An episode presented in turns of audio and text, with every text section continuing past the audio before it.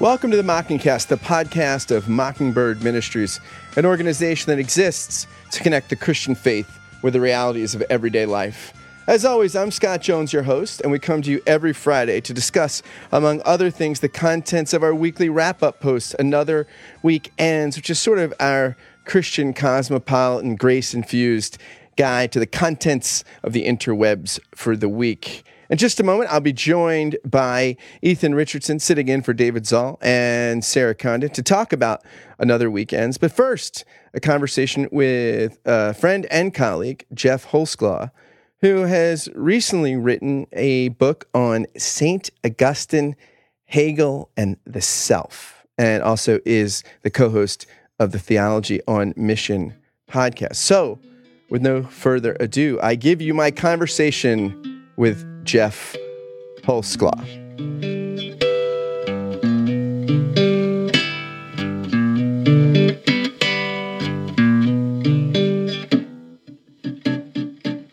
Well, for the first time on the Mockingcast, Reverend Dr. Geoff Holsclaw of Northern Seminary of Life on the Vine Church and author of a new book on Augustine and Hegel, Yep. who everybody learned about in their undergraduate Western Intellectual Survey course. Now, full disclosure, Geoff and I are friends. Uh, we've been friends for a while, and we also are both started off in podcasting about the similar a similar time, right? Yeah, about last summer. And your podcast is Theology on Mission. Co-hosted with Dave Fitch. Yes, Dave indeed. Fitch, who's a neo Anabaptist and talks a little like Jack Nicholson. He looks like Jack Nicholson. He looks and talks like Nicholson. So, Geoff, I want to talk about something light today, something sort of uh, on people's minds, but a light hearted topic. What's the nature of freedom, and what does your book tell us about freedom? Okay, yeah, we're gonna take that easy topic. I was glad you didn't ask me something like what's the nature of beauty or the or the good or something like that. We know that But- nature, beauty. Just go on Instagram and hashtag. and you can, you can No. find you, you can you can see the nature of beauty. That's right, and the goodness is it found on Pinterest for sure. Absolutely. What's the book title, by the way? So the book title uh, that just came out a couple weeks ago is it's called Transcending Subjects uh, on Augustine, Hegel, and theology, uh, and it's really about like freedom. How do we understand freedom? How do we get freedom? Um, and what does theology have to do about that? So Is freedom is freedom just another word for nothing left to lose? nothing left to lose. Uh, it could be. I think usually You know, that's Janis Joplin, like uh, Bobby McGee. Freedom's just another word for nothing left to lose. All right, don't Oh, you, is that don't you get that in the uh, the usual suspects where you get the the freedom of the mobster because he has no family, he has no no care, and so he can kill anybody he wants and things things like this. or like the Joker in the Dark exactly. Knight, right? Freedom is Because no he just- attachments. Freedom is is having no love. Actually, I've been watching uh, the TV show Gotham. You know, which is the backstories of all these characters that you get in in Batman, and uh, in, in in the kind of origin stories of both Penguin and Enigma, you get this sense that Penguin can only be the true villain that he is after his mother is brutally killed, because he had this attachment to his mom that was holding him back from being the mob boss that he ultimately would become. So attachments are evil, and freedom is good. Yeah, I that's one look at. By the way, I am surprised. I, I've I've watched part of season one. Uh, my wife Linda and I wa- like kind of we're into so many shows that sometimes we go back to stuff. I am surprised at how compelling Gotham is without Batman. I mean, I thought, gosh, you do this without Batman. What's the point? Oh, But it's such it's a good actually- show. I love it. yeah, it. it's really good. I, I think it's really interesting. Yeah. So you get everything I just said comes in season two. So, All right, so, we'll freedom. have you back. right, We'll have so- you back when I'm through on when I'm through season No, two. we entered into dangerous territory. Although I know all your Mockingbird people will enjoy it, but like cultural references and savviness is not my forte. So I'm going to run out of steam pretty quick. So we got to reel this back into the realm of philosophy and theology. but you're a well dressed man. Oh, well, maybe So I mean, you know, that generally you, you must have some savvy. some savvy, Some well, I, I attribute that to being raised in California. So there we go. I, I already we're only like three minutes into this, and I already put my Californian, you know, card out there. Where in California? The Bay Area, San Jose. Do you do you know the way? Yeah, I you know I've spent more time in Southern California. I feel like Oh, I, I lived in Pittsburgh I, Beep. I for just five years. up. Podcast is over. Southern California. I wa- when I lived in Pittsburgh, I felt like I was a Pittsburgh ten. Like people don't eat well, nobody works out. When I go to Southern California, I feel like I'm like a two. I'm like, what? There have to be unattractive people here statistically, but it's like the Morlocks. Maybe they just put them in parking garages. it's possible. They only come out after the sun goes down. So philosophy, Hegel, Augustine, freedom. What what is uh, Hegel? It seems now I'm I'm not uh, Hegel's not a specialty of mine, nor is I guess continental philosophy. But it seems like today there's like a Hegel renaissance, right? There's a Hegel. I mean, people.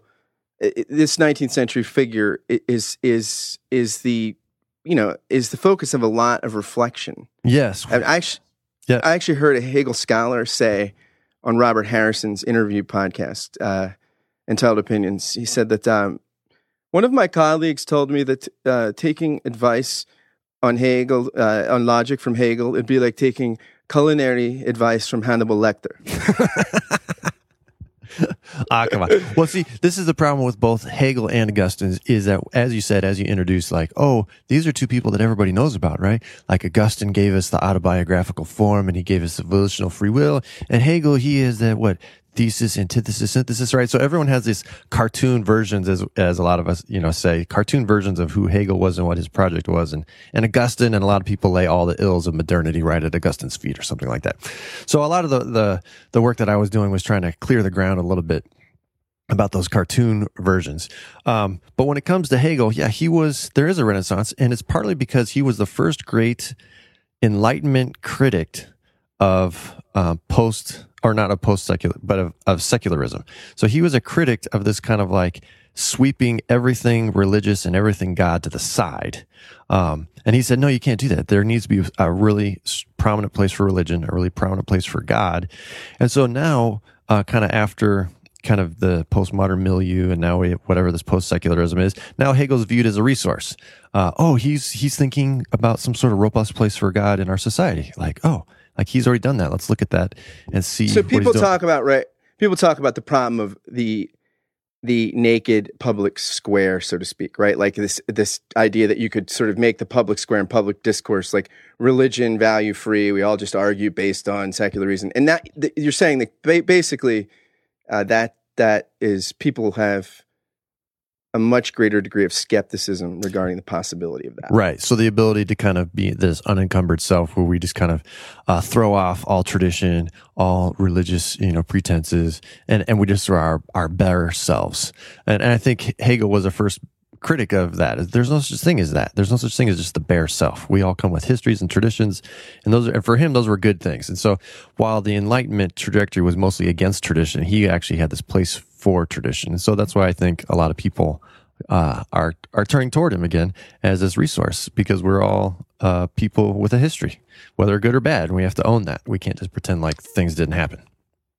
Tradition. Yeah, there It's we like go. Fid- Fiddler on the Roof. Well, so uh, back to the question of freedom is I think a lot of times uh, we view freedom as the ability to choose whatever we want. Right. So there's this volitional aspect, uh, like I'm choosing, and there's this desire aspect, what I want. Um, and so, and then society is just created around that. Right. And so this is, uh, what they call uh, non-interference and things like that. So as long as you do, Scott, whatever you want to do, and as long as it doesn't interfere with what I want to do, then we're both free. But as long as, but once you start kind of inhibiting my desires, uh, and I inhibit yours, well, then we need to kind of bring in what's you know government and society to mitigate you know the differences, and this is where we get laws and rights and blah blah blah. Uh, and the only difference between like Republicans and Democrats is just how much power the government should have to mitigate between our freedoms right? So Hegel comes in and says, that's not a very great understanding of freedom. We need a much more lofty understanding of freedom, maybe of striving toward the good or something like that. Uh, and so he tries to complicate kind of the easy Hobbesian kind of understanding of freedoms. But at the end of the day, I think he does not accomplish what he hopes to. And I think he kind of just mirrors a lot of the bad aspects of our contemporary culture. So that's my, you know, that's my quick version of, of Hegel. So you're saying Hegel set out sets out on a good project, but you, in your estimation, he really doesn't move the ball far enough down the field to change the game. Yeah, and that's because for him, the ultimate coordinates of this conversation is is human self-realization. And so he feels like we need to transcend in a sense our animal natures. And so just our bare desires aren't good enough to to be freedom. Uh, but he also doesn't want God to be too involved uh, because he feels like that's an alien law that'll come upon us. And so he really just wants humanity to, uh, in a sense, figure it out and transcend its own limitations according to its own resources. And at the end of the day, uh, I say all you get is one of two things. You either get some sort of communitarian control uh, through social norms or something like that, is that the community is always right and you just have to follow and obey. Or on the other hand, you kind of get these irrational outbursts and label, label it freedom and transition and revolution and sticking it to the man. And we've all met people like that who feel like, you know, they're really standing up against something, but really they're just kind of outbursting and kind of giving themselves an identity by what they're against. So neither of those options, I think, ultimately can give us the freedom we want, which is why then I turn the page to Augustine, who has a robust sense of how God intervenes, but also participates in our life. Um, and in that way draws us toward a freedom. Really, for me, the ultimate question isn't what is freedom, but it's how do we get freedom? How do we live into mm, freedom? Mm. And I think that's a major question between like the, our modern project, which is just obsessed about giving a definition to what freedom is, but there's hardly any uh, consideration of, well, how do we become more free people? And I think when we start asking that question, how do we become more free? You find out that the resources are very paltry outside of some sort of understanding of transcendence and grace and love that intervenes into our situation, which is what I think Augustine gives us. It's interesting because you mentioned like two options. It takes this communitarian approach where the community is always right, or you, you act like you're, you're revolutionary, but really you're just, but those external controls I mean, th- there's a sense in which, what does Augustine say? God, uh, command what you will, and then give me the grace to will what you command. Yeah. Because unless we will the good, we don't feel free. I mean, maybe we make some better decisions because we think, oh, okay, maybe I shouldn't do this because it might mess up my job or my marriage, or. But we know that, like, uh, it, like if if if you know somebody says don't walk on the grass, you just want to walk on it. Yeah. So in some sense, there has to be this spontaneous. Like, there's this great uh, William Cowper hymn, right? Love constrains to obedience, and the the one of the uh, choruses or one of the verses is uh, to hear the law by Christ, to see the law by Christ fulfilled, to hear His pardoning voice, changes a slave into a child, and duty to choice. Mm, mm-hmm. Yes, exactly. So there's something about this revelation of love apart from the law in Christ that that uh, can actually have a reparative dimension, effect on the will. Mm-hmm. And he talks about quite a bit, Augustine. Uh, I think it's what Romans thirteen ten, where uh, you know have no debts except for the continuing debt of love. You know, so the only law is to continue to love, uh, and so yeah, for him, freedom is to will the good. Uh, it isn't to do what you want uh, unless what you want is to do what's good. But the thing is, is, you know, so a lot of times that can sound really abstract. And then uh, for Augustine and others, you know, there's there's the criticism that we're just giving ourselves over to God. We lose all of our own freedom, subjectivity, or whatever. Um, and he says, no, that's not the case because God became human. And so to will God's will is to just will what Jesus willed, and Jesus willed as a human being. And so really, I'm just learning how to be human. And when I want, when I will God's will, I'm learning how to be who I, you know, truly am. And so, like I talk, we probably talked about this before about how outside of uh, grace and Christ and love, we all kind of are living these subhuman kind of existences. You know, we're kind of we're subhuman outside of truly willing the good, which is in Christ. Um, and so Augustine really he points us to the embodied flesh of Christ. He calls it the coat of skin, going back to Genesis three. You know, just as God gave Adam and Eve these coats of uh, skin to clothe themselves. So now we have Christ's flesh and we're clothed in him. And so we can will the good through Christ, just as he did. So how does how does the self-giving of God in Christ and the love therein solve the Hegel problem? Well, it solves the Hegel problem because it's, um, so you get with, uh, with Augustine a lot. This kind of what's often called the myth of suddenness. You know, like he's having all this, you know, uh, in his book, The Confessions, you know, he has all the, he narrates these inner turmoils and all this trouble and whatnot. And then he's in a garden and then he hears a child and he'll pick up and read and oh, this, and he's transformed. Right. And for, in my context, I'm an evangelical, you know, born and raised. Uh, that's, you know, that's my family. So I can't, I can't renounce some my of my best, some of my best friends are evangelical. Yeah. I'm your one evangelical friend. Right. And so, uh, so it's this myth of suddenness, but really, uh, when you read the narrative and then his theology closely, you see that there's a slow progression and tra- and changing of communities as he's leaving one community and entering slowly into uh, another community, uh, and that God is the one who's kind of orchestrating all these things uh, in his life and bringing different people in his life at different moments to kind of teach him different things and move him forward. And so really there's this like long extended progression uh, that's working out in his life.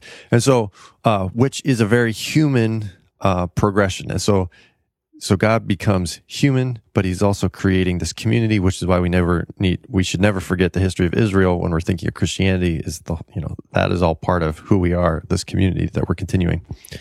And so God comes in among us and with us as grace and intervenes and he and he solves this this Hegel problem because as I said Hegel doesn't have the resources because he's only looking at humanity as we are without kind of any extra input. And so it's it's really like a dying system right? You know it's an enclosed greenhouse that has closed the shutters and there's no more sun coming in and it's, it's eventually going to die. And so uh, in a sense Augustine has this you know and I think the good forms of theology um, have this openness to the transcendent and not just openness to the transcendent, but an awareness that transcendence has come in and, and lived among us. And I think that's the key, the, the key component is that God has come and lived among us and showed us how to do this thing. And so that's how we can break out and, and move from, uh, an unfree to a more free place because God is walking with us to do that. So Augustine has this great, uh, this great line. He says, uh, God or Jesus is God and man. As God, he shows us the goal where we're going, but as man, he walks the way. He is the way. Mm. And so he's the goal, but he's also the way. And so a lot of times, uh, Hegel or others can have the goal, but they have no idea how to get there. This is actually Augustine's complaint against all the Platonists and blah, blah, blah for those philosophers. He says they have the goal, but they don't know the way. And Jesus is the way. And he's not the way who's uh, different than us, but he's one of us. He's a brother. Yeah, there's a, a scene in the political drama The West Wing where the chief of staff, who's a recovering alcoholic and has had some tough life experiences, is talking to the deputy chief who had who was a gunshot victim and was having trauma response. So they're and he gets him some help. And at the end of the episode, uh, the chief of staff tells his deputy a story. He's like, "Look, there's a story of a guy uh, falls in a hole, and the guy sees a priest walk by and says." Father, can you help me? Uh, so the priest writes a prayer and throws it down in the hole.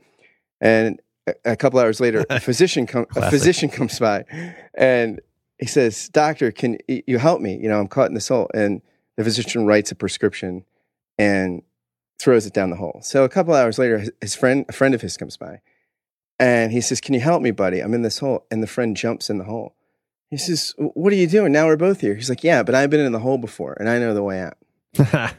Nice. And, and, there's something about like, and it's a very moving scene because then the guy says, as long as I have a job, you have a job. And it's a very moving, but yeah, I mean, it, this sounds like it, it's a beautiful picture of the incarnation. It's not enough to sort of write prescriptions or something and throw them down, but there needs to be a sort of indwelling um, for us and with us. Yeah. And I think it, it really is, you know, part of my whole, you know, project as a pastor and a theologian is to kind of uh, bring in the God with us into every aspect of theology and pastoral life is God's really with us, you know. And I think Augustine, or not Augustine, but Hegel and other, a lot of contemporary forms of of theology really kind of negate that radical aspect of the incarnation that God is really with us. You know, like I think you had uh, Mandy Smith on a couple weeks ago, and this kind of sense of shame and vulnerability, and and you know, and God says that to us. He's like, "I'm with you in this. I know what it's like. Uh, I've been here, and I, and like you said, I know the way out. So let's go." Um, and I think that's really important uh, pastorally to be able to give people that sense of God's really with you here. I'm with you here as a person. I've learned how to be with you here, suffering person, because Christ has been with me. Um, and so and i think that that that is the road to true freedom because i see all you know we all know people who uh, just want to be themselves and they want to be authentic and you look at them and you're like who who are you talking about? You've just adopted a self that you've seen in commercials and movies and radio and podcasts like this or the songs you listen to. Like you don't even know who you were trying to be you know? And so they're in this attempt to be free there's just a continual enslavement to all these different narratives that we're given. Uh, so can we, you know, give people this true freedom, uh, the freedom of the gospel of grace, you know, however you want to talk about it. Um, so yeah, so that's kind of my passion here. Sorry. Do you think do you think people out there really find identities from podcasts like ours and try to emulate we, identity. Because if we so, can only if hope. So, if so, that's really flattering. I'm like, I'm like, whoa! I even though it's idolatrous and you know going nowhere, at least it's flattering. I mean, if somebody were please send your reviews to iTunes and tell us how much you've modeled your life on ours. This is Theology on Mission or the Mockingbird Mockingbird podcast. Absolutely, please go there now. Uh, you can press pause. Yeah, press pause and write your review. This will really help our the false identities and false selves that Scott and I are perpetuating right now. Geoff, like, why? Just uh, one last question. Why you're a guy that's got a foot in the academy, as they say, the, the, the seminary context, higher education, but you're also a working pastor. Two high-powered and lucrative uh, professions, I might add. Exactly, exactly. I mean, you are. Yeah, I mean, your retirement prospects are probably fabulous. but I wonder why. Like, why are those worlds so disconnected so often? Um, well, I think uh, I really, I really envy the Anglicans. I feel like the Anglicans are the ones. You know, I don't know about the Episcopals and you know and others, but uh, they've really managed to keep. I think the the pastorates and professors of the church and the academy together. So I always look fondly toward them.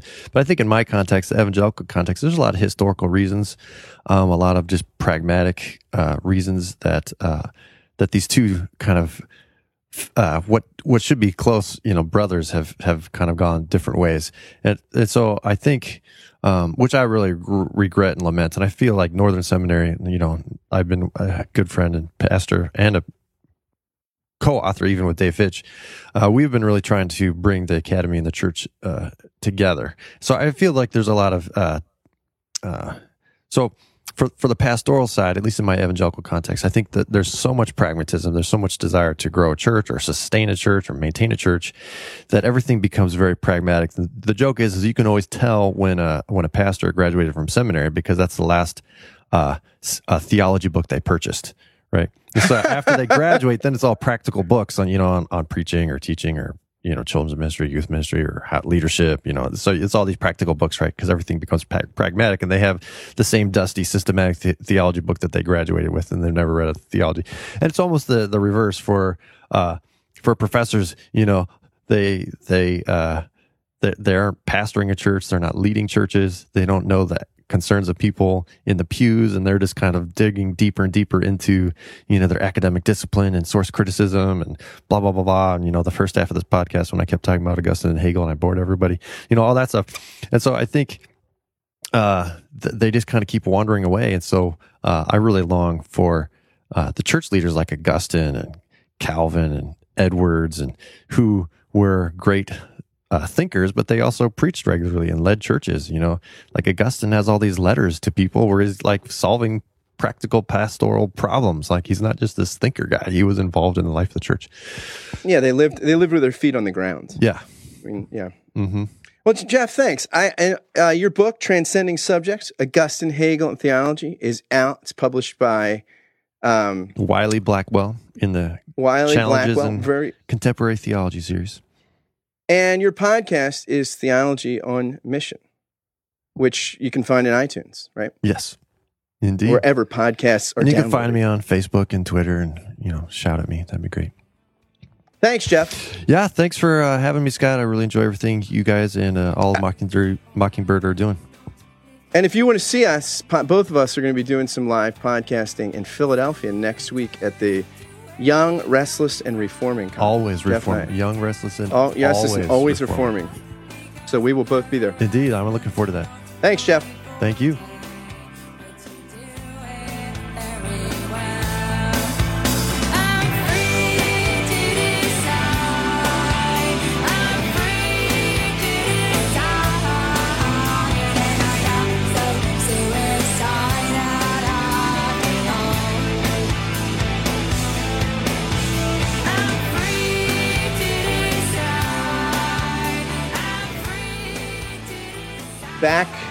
On the Mockingcast. Sarah Condon from Texas Hey. and Ethan Richardson is at the home headquarters in Virginia. Yeah, buddy. How's everybody doing? I'm doing fabulously well, actually. Uh, Wow. I'm a morning person, so we're recording this in the morning.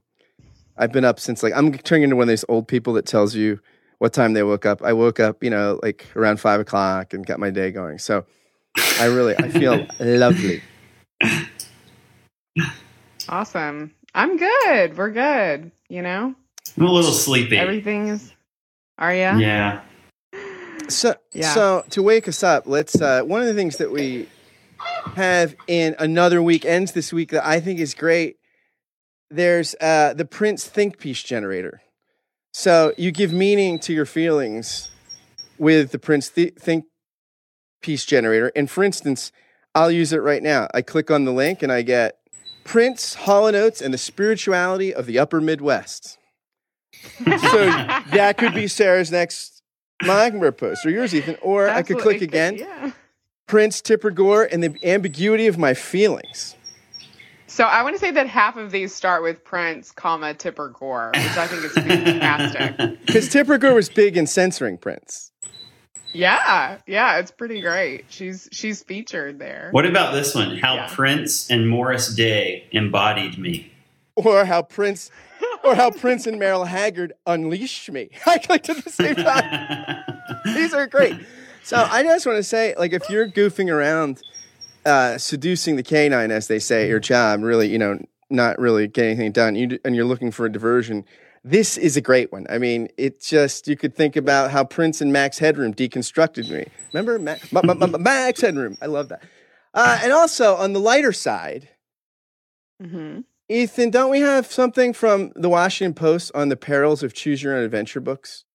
Yeah, uh, it's actually I think it's it's in the Atlantic, um, and what we have is uh, let's see who who wrote the piece. Um, Alana Semuels, is that right? Yeah, and she's basically talking about the uh, you know the choose your own adventure books from the 70s and 80s, early 90s that we all read, and you sort of begin in a cave, and you can either go from there to have lunch with Abe Lincoln, or you can uh, ride in a spaceship. But what we often don't talk about is how like that often you turn to page 10 and you're dead. And she says, you know, being an indecisive person herself, one thing that she found uh, contributed to it was actually these kinds of books that say you can sort of choose your own adventure and, and make your own make your own destiny. it has this great line. Uh, to be sure, the choose your own adventure books were works of fiction. It probably wasn't reasonable of me to take away such deep life lessons from a book like The Cave of Time, which has both a spaceship and cavemen on the cover. But as a child who read a lot of books, including Holocaust stories, in which the wrong choice could indeed be fatal, I learned to face every choice with the knowledge that there are terrible outcomes possible. There is never a day in which you are not confronted with choice. Some seemingly small choices can ter- determine the path of the rest of your life. One of the Choose Your Own Adventures author, authors R.A. Montgomery has said, "No pressure or anything." Right. Oof. Yeah, I never read these books. Um, my parents were pretty particular about what we read. So, ironically, I was kind of a Diary of Anne Frank kind of girl. Um, I was, but um, yeah, I mean, I I think that this article is funny to me because we're we have uh, vacation Bible school season upon us, and I don't know if you guys you don't have kids, but vacation Bible school is just like um a wreck of like one discover adventure with Jesus story after another, like spelunking with Jesus or like deep sea diving with you know the Holy Spirit or whatever. so that's what it made me think of. Was, you know, VBS and choosing your own adventure. And, Those VBS themes are always like uh, God's Garden, Sunshine's Kids. I'm looking for the VBS theme. It's like the conquest of Canaan. There's not giants in the land. Let's get them, boys. That's for your younger boys. I mean, that's My kid would sign up for that. maybe I should be writing curriculum for VBS. you should. You should. Absolutely. We need that. I know in the the last the last season of Breaking Bad, um, I don't know if it was Gawker, maybe Gawker just uh, told us about them, but they did these these kinds of covers, the Choose Your Own Adventure covers for the Breaking Mhm. Bad season, and it was like you know like in the trailer with Tuco.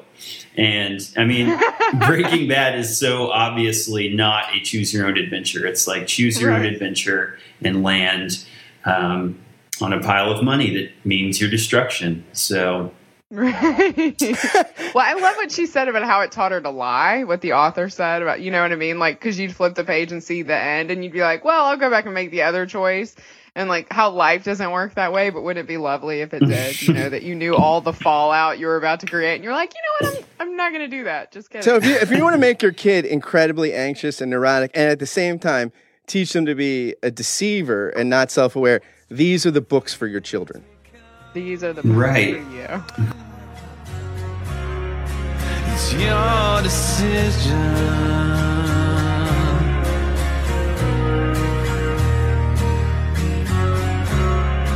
It's your decision. Moving on to a more, see, I don't know if it's more serious or not, but uh, I, th- we have another piece from Vox here, right, by Mhm. Emmett Rensin. What a great title! The smug style in American liberalism. yeah. Yeah. So, um, I, I mean, I, I sort of, it's kind of the same word as, as snobbery. I mean, it's, it's kind of just this general attitude of contempt um, that she's talking about that comes from the left and how the left views the right and how that sort of makes up most of the the way that conversation happens from from the left's point of view. And i mean it's so true. And it's also true that it's really there's a charm to it right? I mean having having this kind of uh, smugness makes you feel like you are an elite you know that you sort of stand above the um, what does she call them? Rubes? And um, and it, and it does sort of lend you this privilege to be able to, to speak about something um, as if um, as if they just don't get it you know they just don't know the truth I like I like that they say a liberal just needs to look at their Facebook feed to find the explanation why um you know for this phenomena. Study shows Daily Show viewers more informed than viewers of Fox News. They're beating CNN watchers too. NPR listeners are best informed of all. He likes that. You're better off watching nothing than watching Fox. He likes that even more. The good news doesn't stop. Liberals aren't just better informed, they're smarter. They've got better grammar. They know more words. Smart kids grow up to be liberals, while conservatives reason like drunks.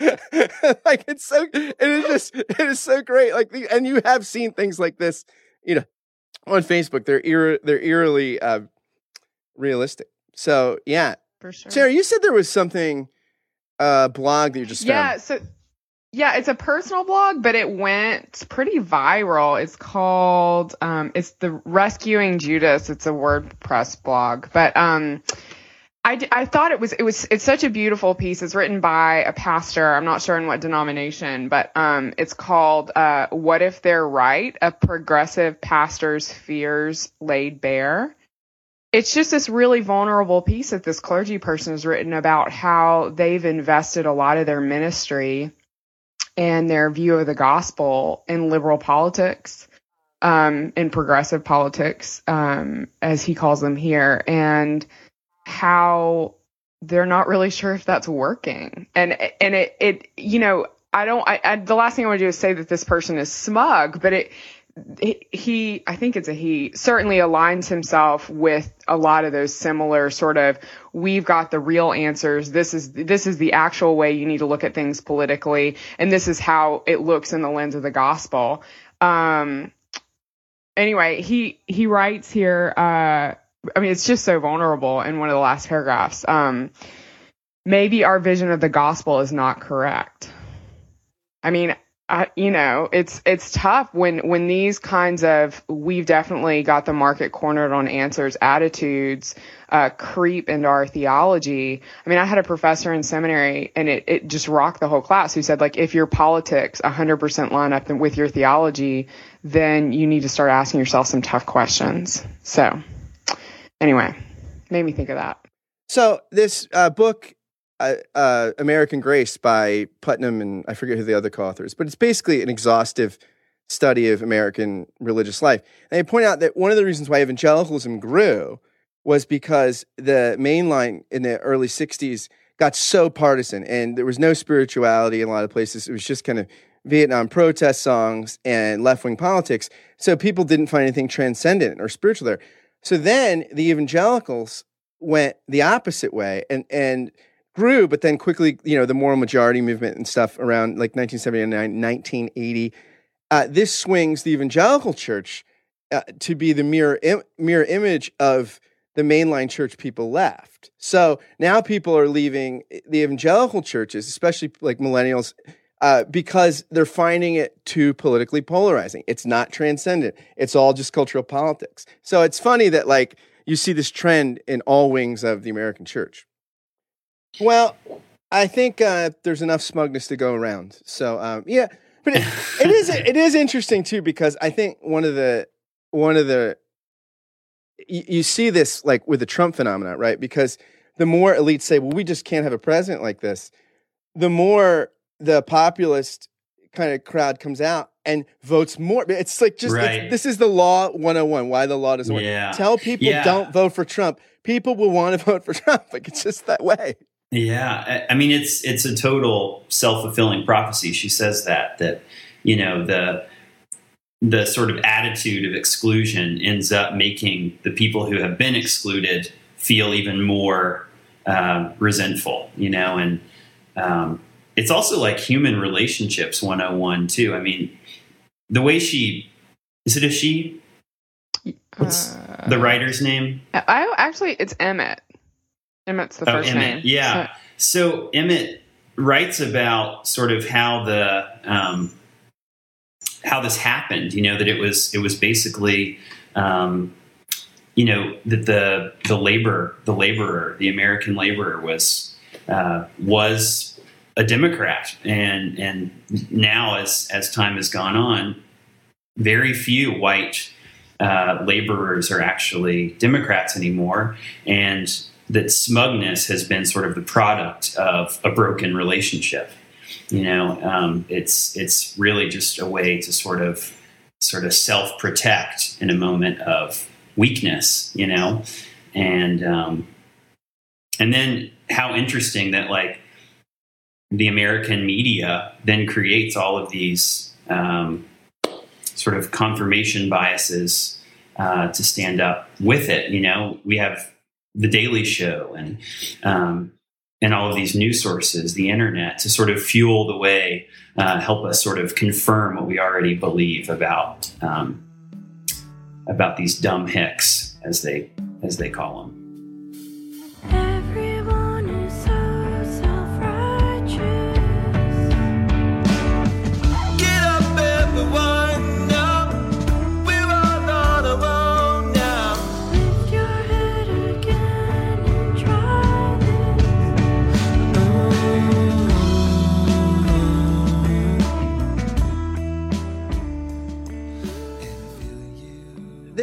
Pieces this week that in another Week Ends that I just found uh, incredibly moving. One Mhm. was from the Dallas Morning News. This is a Texas area story, Sarah, Yay! about uh, a good one for Texas.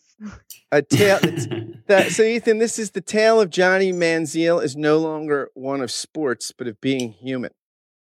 Yeah, yeah. There's there's been a few um, there's been a few uh, pieces on Johnny Manziel. The New York Times did one this week too, um, almost about sort of how the system has done him in as he's um, as he's sort of he was such a limelight figure in college sports and um, he was such a polarizing figure, but I mean, coming from a family with a lot of expectations and um, a lot of laurels to, to rest on as he like entered the NFL and um, and again, just I mean, it really is just a story of the the excruciating weight of expectations. He enters the the NFL, um, you know, with the nickname Johnny Football. You have to perform, you know, and and instead, he's in the last two years he's won two football games, and obviously he's been all over the news with with the trouble that he's gotten in. Um, and so, yeah, both of these articles kind of talk about how um, Manziel's story is a human story. It's it's no longer an athletic story. According to the NCAA, 52% of the young men who play college football believe they will make a professional roster, when the reality is that 1.6% of them will make it.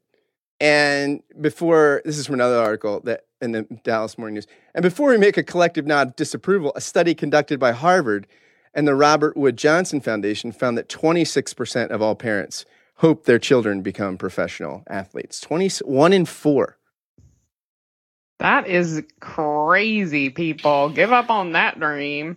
Like, and do you really want that for your kid? Like, it's just like being a celebrity is the worst. Like, I can't imagine how difficult that must be and how no one sees you as a person anymore. And especially when you fail like this, you just become that failure. I mean, everyone forgets that Johnny Manziel is like somebody's kid and, you know, somebody's friend and somebody's brother. Like he just becomes a failure for everyone. It's, it's horrible. I remember when we first moved to New York City and we would see celebrities on the street and I would like freak out.